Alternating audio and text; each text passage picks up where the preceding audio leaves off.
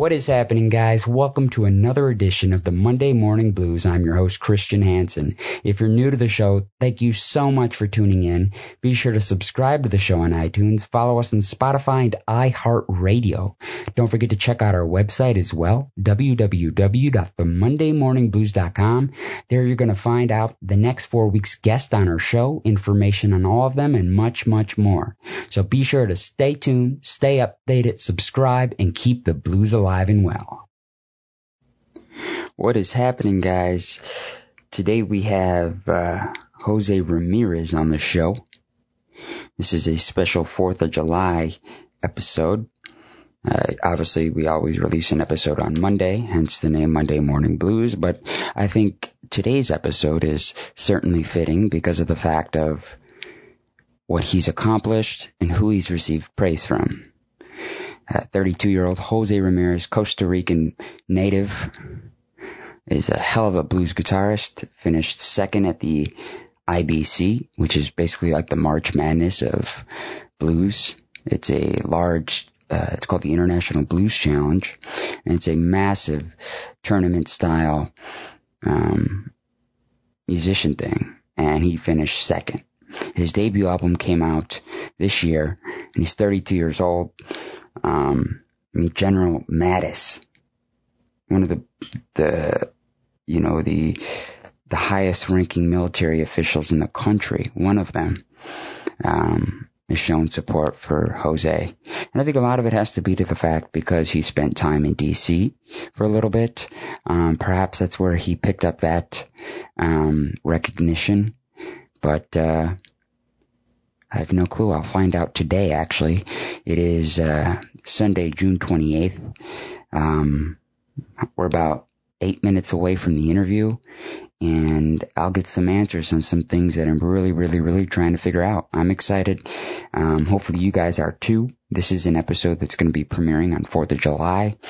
Again, like I said, I think it's incredibly fitting to have this episode release. You can find his new album right now on all streaming platforms, and you can buy a copy yourself on his website. It's called Here I Come, the Jose Ramirez Blues Band. Here's my interview with Jose Ramirez.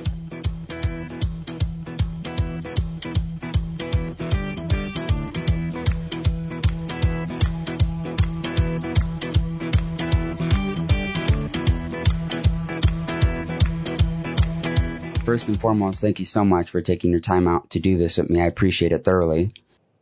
Definitely, no. Thank you for having me. It's been uh, it's been exciting, and it's gonna be it's gonna be a good one. For sure. I have to ask. Everyone's been dealing with this pandemic differently. What has the past four months been like for you, especially musicians and especially blues musicians? How have you been able to cope and deal with with this horrible thing? Well, Christian, you know, it's been, yeah, I, agree. It's been difficult for everybody. And I think the music industry is going to be one of the last industries to recover from this. Uh, and especially the blues industry is so small, uh, and it needs so much support on a regular basis that including this pandemic or, or thinking about this pandemic, it has affected the blues industry in a very, very um, bad, bad way. It's just really, really deep. Um, and we're all in this together. Right. We're just trying to hang, hang on to say, staying safe and, and being sane in our heads. Um, but yeah, last four months for me personally have been a little, it's just overwhelming, you know, uh, not being able to tour. Uh, I had all these plans for 2020. It was supposed to be a great year. Right. Uh, and we'll talk about all of those things later. But yeah, I mean, we're just trying to cope with what's happening and we're just hoping we can stay safe. That's the most important thing. And then hopefully this will start moving along at some point, you know? Absolutely. And you know, the, it's not as much of, you know, being safe, it's feeling comfortable again too, being able to go to a place and play live music with large crowds. That's more of a mental thing that's going to be really hard for anyone to get over. It really is difficult. Um, we just played our first show after after three three months wow. last week here in Florida, and it just felt weird. You know, having the club be run ran of fifty percent capacity. Mm. uh, having people not being able to get close to you to say hi, um, having to wear a mask as soon as I left the stage, Right. all that stuff, it just feels so unnatural, you know? Absolutely. Now, when I was on Facebook, I think it was a few weeks back, I came across your post about the general, Mr. Mattis. How the hell did that happen? Like I, I saw that and I, I at first I swiped past it and then I go, wait, wait, wait, wait. I think I know this guy. And I mean, that's incredible.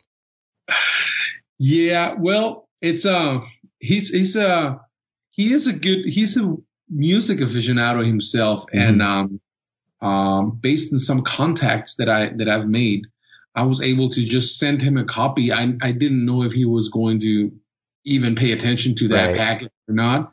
And he happened to just open it and he listened to it and he decided he wanted to support me by just sending a photo of it. That's incredible. I mean, not only is that incredible, it's your debut album and you got, you got the support of the man. I mean, that's, that's unreal. I, I, I still can't believe that. I mean, that's just, wow, props to you. Now, when you were growing up, were you an only child in, uh, back home? Yeah, yeah. I'm an only child, um, born and raised in Costa Rica, and uh, it was it's always been just me. Just you. What was the music scene out there in Costa Rica like as far as the blues go? I'm sure it was a more Latin based and Cuban-esque per se type of uh, music scene. How did you find the blues in, in that community?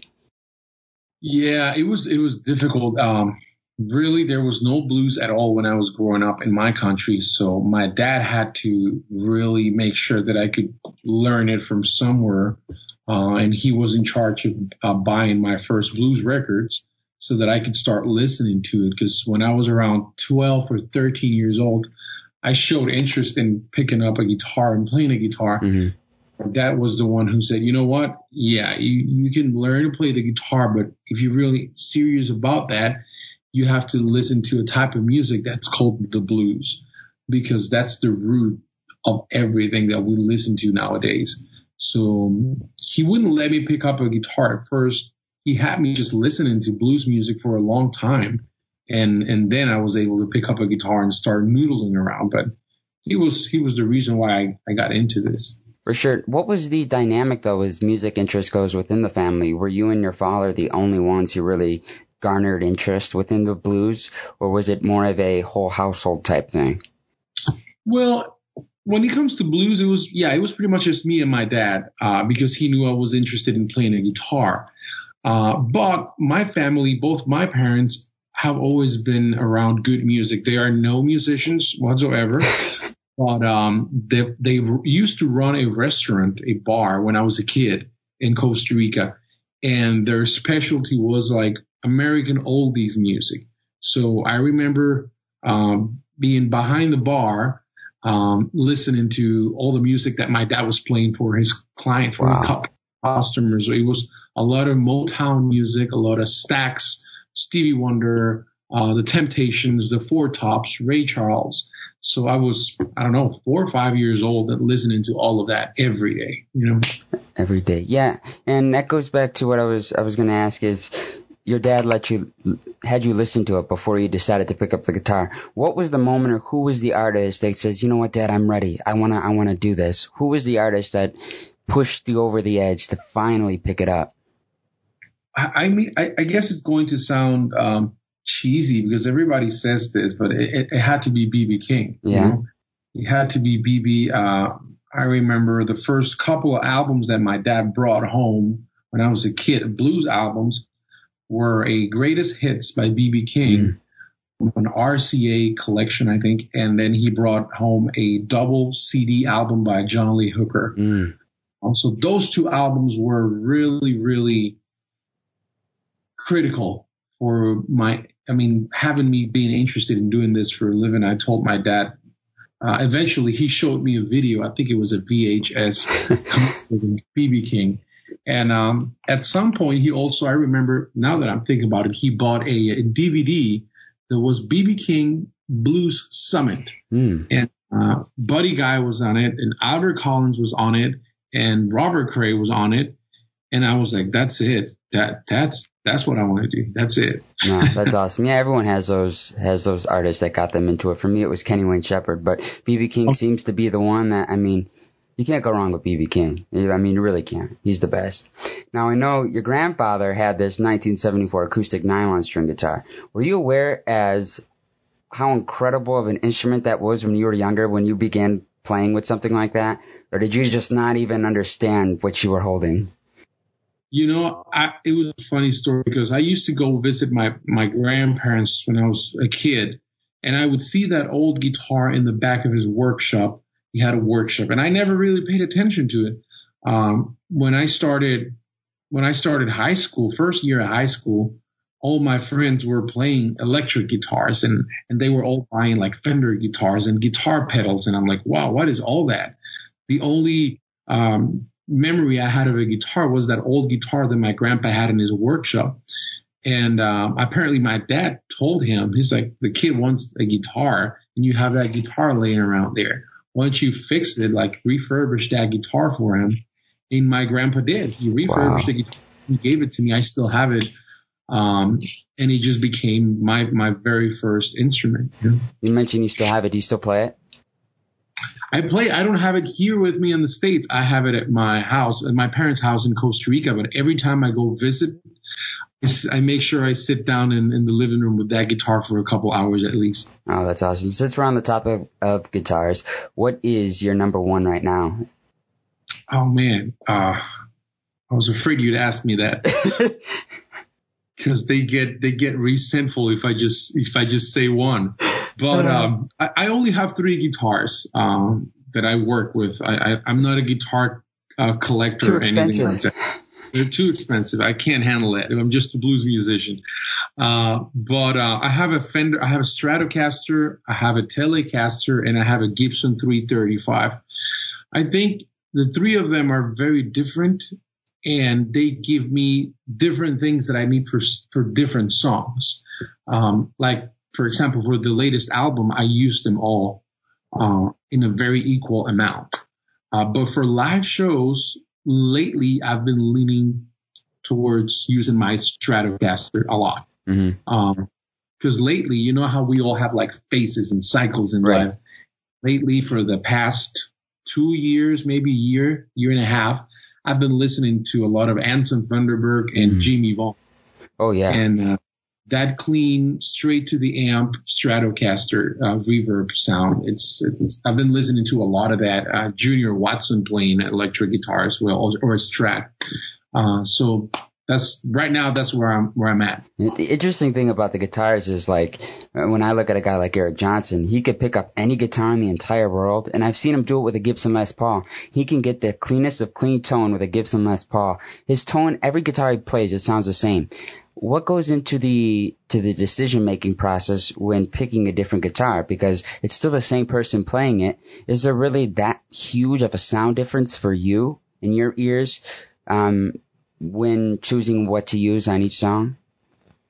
You know, to me personally, the sound doesn't change that much. What really changes is the action on the guitar. Mm, okay. Um, I do have I, I, do have the action on each guitar a little different.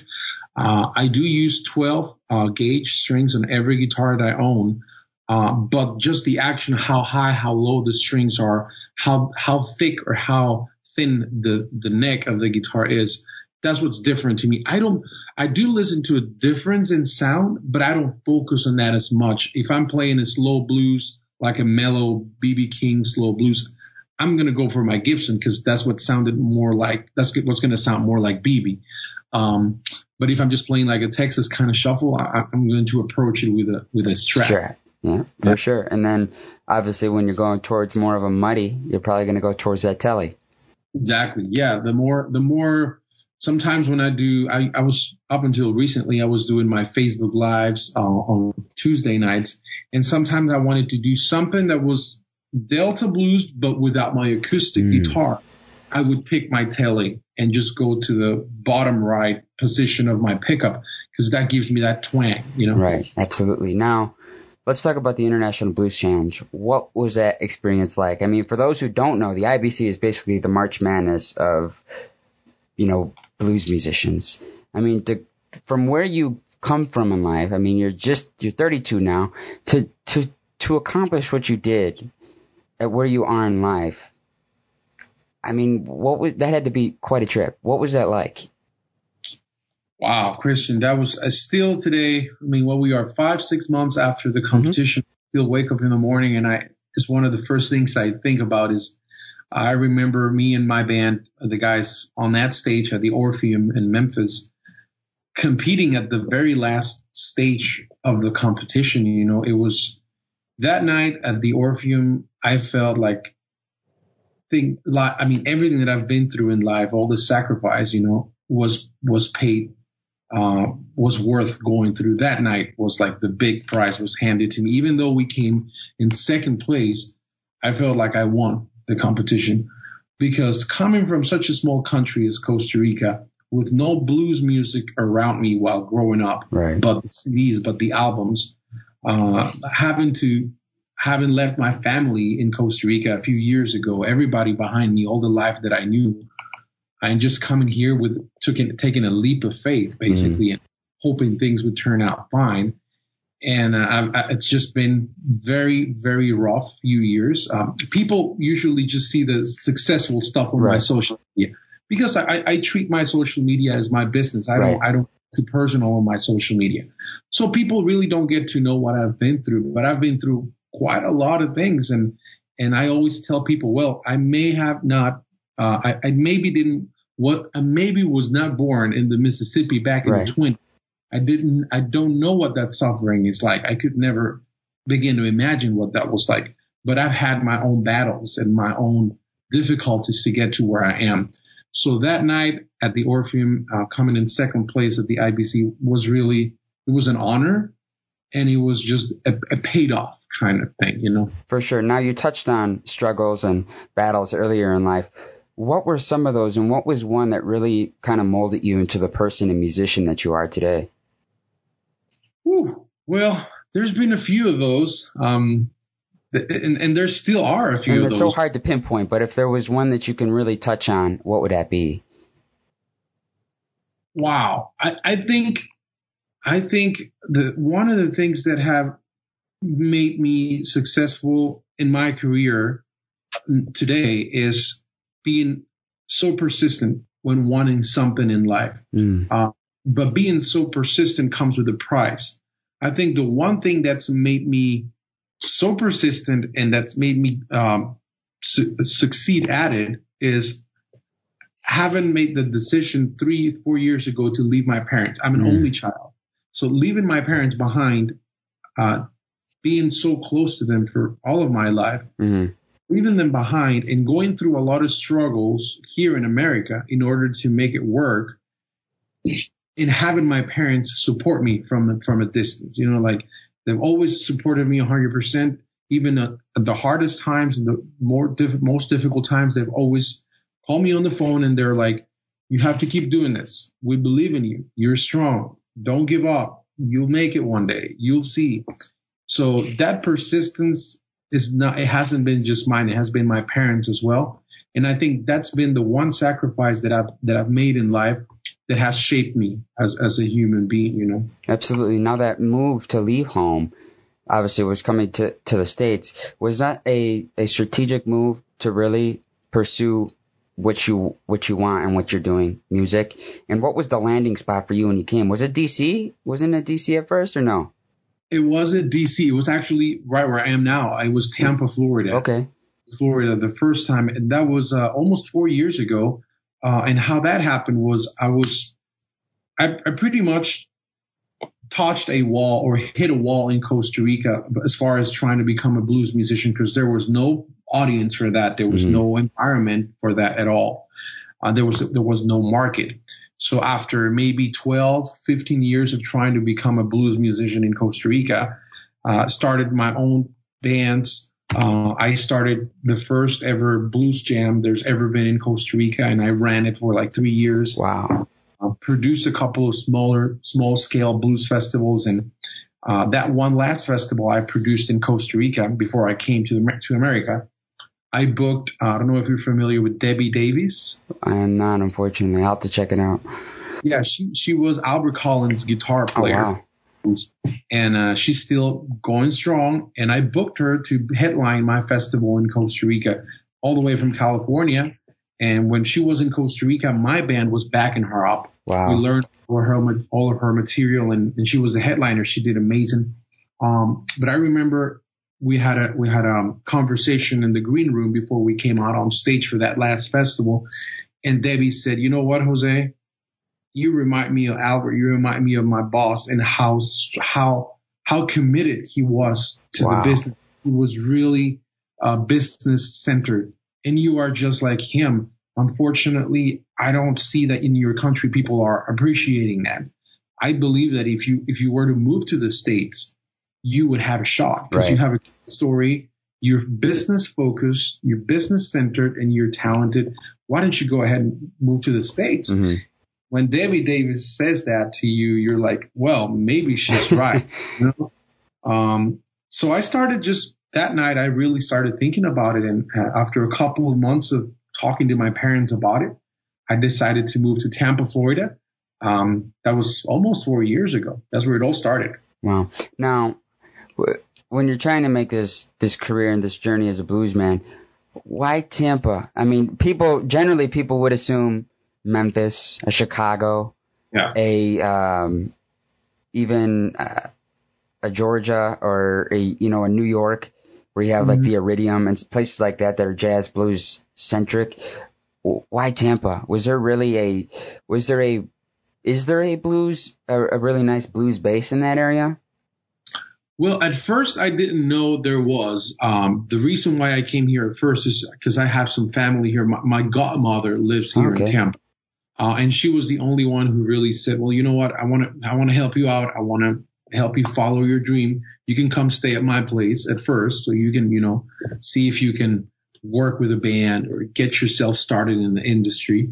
So she gave me a break for a couple months. She let me stay at her place, and for that I will always be grateful.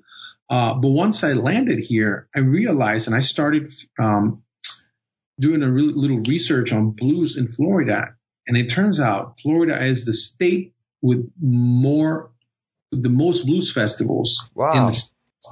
Uh, there's so many blues festivals. There's, I believe, nine or ten blues societies up and down Florida Wow.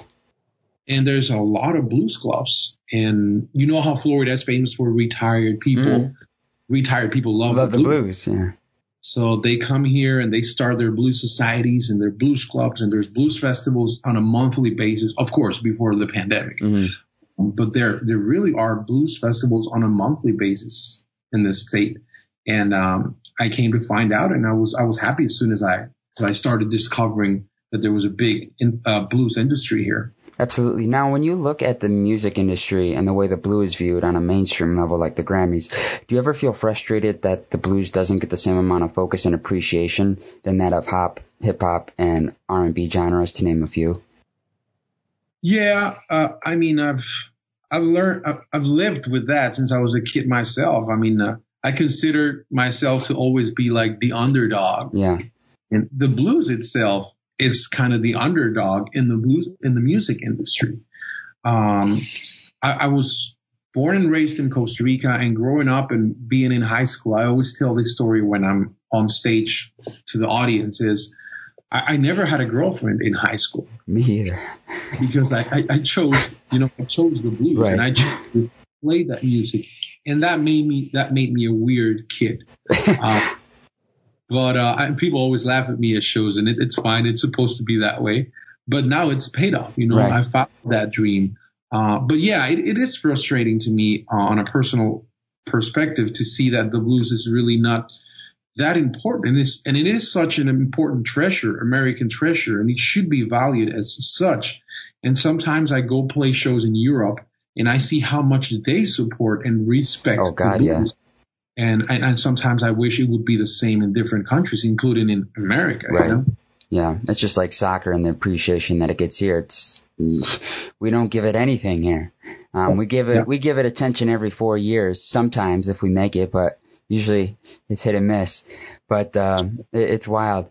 And another thing that's been driving me crazy, and I actually asked Tom Hambridge the same question, um, is the concept of the creation of music. Every I feel like more and more people are pressing a couple keys on a computer and winning, uh, you know, their top 40s all the time.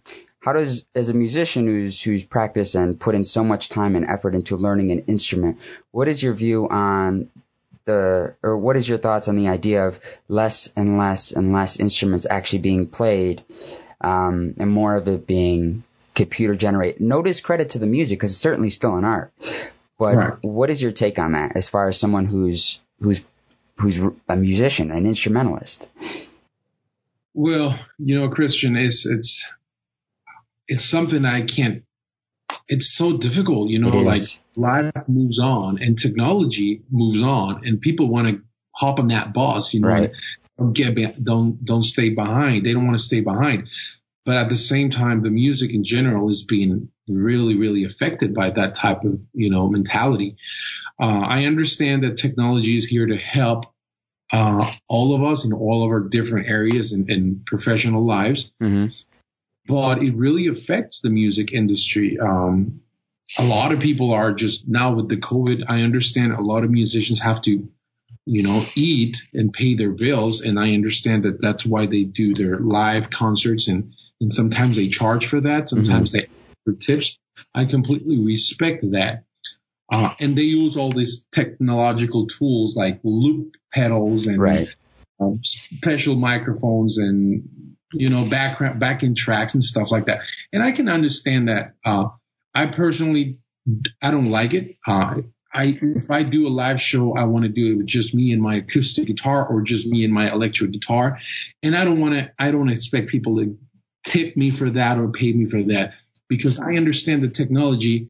As technology can be so good and, and beneficial, it can be bad. And if you have a bad internet connection, your your audio just fall down or break down, or your video can break down, or there could be bad internet connections and it just gets low.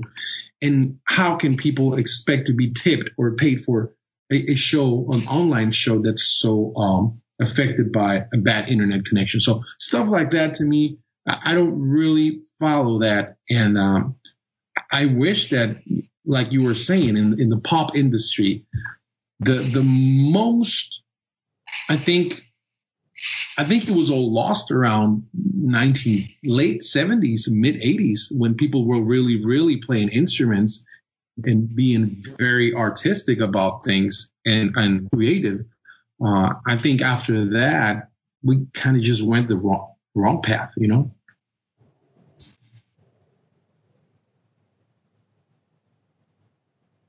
Christian, I'm sorry, I can't hear you. I lost your audio. There's nothing. I can see you, but I can't hear you. There you are. See, that's the problem I'm talking about. oh, you're gone again. You're gone. It's like you come back. That's so strange. Rare. Rare. So the the the issue is you have people like Taylor Swift who who are against the streaming stuff. How do you make money off of that, like an Apple Music or Spotify? How does that work as far as revenue goes for you?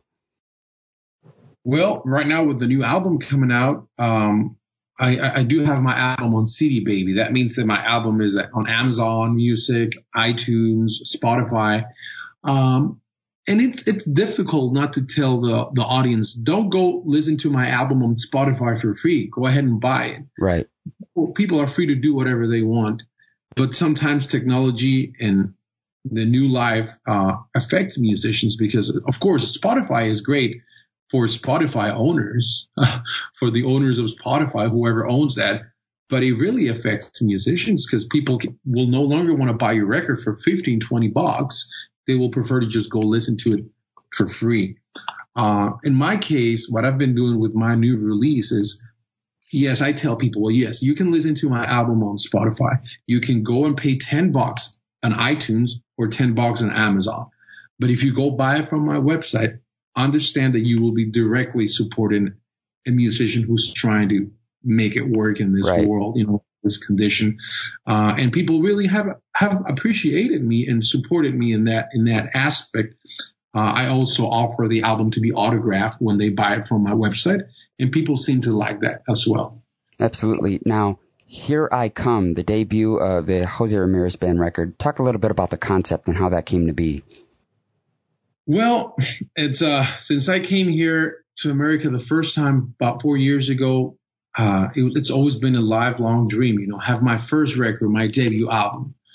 And um, let's say about a year ago or a couple years ago, I started talking with Anson Funderburgh, the producer, uh, who, who's by the way my favorite uh, Texas guitar player ever. Um, and I met Anson about three years ago here in Florida. Uh, he was doing a, a, run of shows, series of shows with Mark Hummel and, and, Little Charlie. And they came through Florida. They played a few shows. I, I went to a show. I introduced myself and I wound up on stage that night with, wow. with Anson Funderburgh and Mark Hummel. I didn't have my guitar with me, uh, but little Charlie, uh, who unfortunately recently passed, uh, little Charlie was gracious enough to let me play his Stratocaster so that I could play a couple of songs with Anson, you know. Um, and we met, we, we just became great friends that night and we started this great friendship. And fast forward a couple years from that, I'm thinking about recording my first album, my debut album, and I'm I noticed that Anson had been producing younger blues musicians mm-hmm. recently. So I, I, I got in touch with him and I said, Anson, I really admire you and it would be my pleasure to have you produce my debut album. Let me know if you're interested. Wow. And uh, he came back and he wrote me an email and he said, Jose, as a matter of fact, I've been following you on social media and, you know, all your progress and then starting your own band. And I recently saw that you play a Buddy Guys Legends with your band and he was so happy for me and he said, I'd be honored to be your producer. Um, so he just pretty much, uh, started the whole idea. He put together the, the band for the album. It was his production. It was his crew, his musicians. And uh, we recorded it this past December, uh, wow. 2019 wow. in Austin. I traveled to Austin. Uh, we recorded this album with Stuart Sullivan's, uh, at Stuart Sullivan's studio, uh, Wire Recording Studios and I'm, we are very proud of it and it's doing great on the charts right now. So we are very, very happy. Do you ever wish that you would have put out some music earlier on in the career? Or did you feel that waiting for everything to come together was, was more important? I think, man, it, I think it was the right time. I think it was the right time. I, I wouldn't have liked, cause here's the deal. I, I had two options, honestly. I had the option of recording a more mo- modest album with a more modest um, budget mm-hmm. and more modest uh, production producer and musicians. Or I had the option of having Anson take care of everything and put out a class A record. And I'm like, well, it's going to be my debut album. I have to make a decision if I want to go all in or if I want to stay modest because right. it's my debut album. I don't want to go crazy with a first album, right? And I thought about it, and you know what? I thought like I've always been about that first impression. That's right. And I want to make that first impression be good, and and make sure that the, the title of the album, "Here I Come," reflects my life and my attitude right now. I was like, "Here I come. I'm here to stay," and I wanted to have the best of the best taking care of my songs and, and my music. And I just, you know, took another leap of faith. It was a huge sacrifice, but it's already paying off. Yeah, certainly. That's the thing I talked to Kingfish about. It's so hard to follow up a debut album that's doing so well because it's like I have to match this and yeah. maybe even be. I mean, is that is that another thing that's hard for you to compartmentalize, knowing that dang, how do I I got to top this, or does that make you just work harder?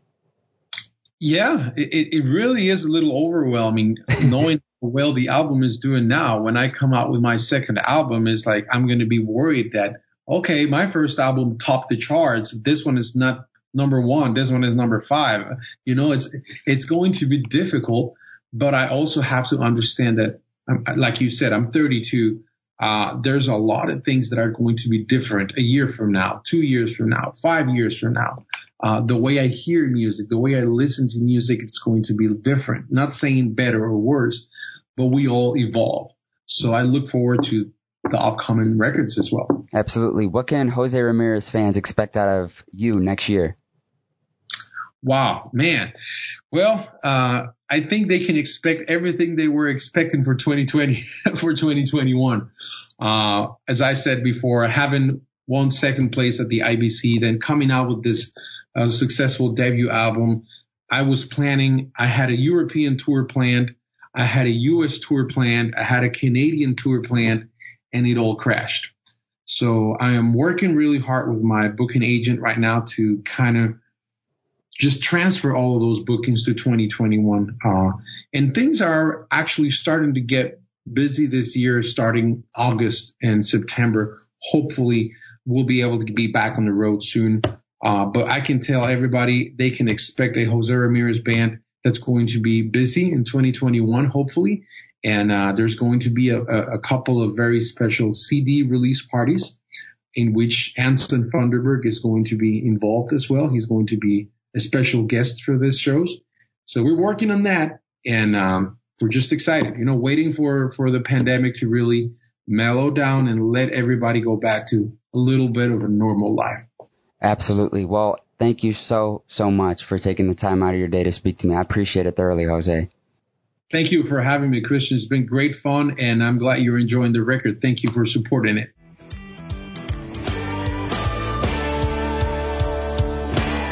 Well, you heard it, folks. That was my interview with Jose Ramirez. Be sure to check out his new album, Here I Come, receiving strong praise from the general himself, Mr. James Mattis. Be sure to check it out. Link is in the description like always. If you like what you heard too and you're a new time listener, thank you so much for tuning in. Be sure to subscribe to the show on iTunes, follow us on Spotify and iHeartRadio. Thanks again for tuning in. Thanks for supporting the blues and keeping the music alive and well. We'll see you next time with Robert Connely Farr on Monday, July 6th. Stay safe and God bless.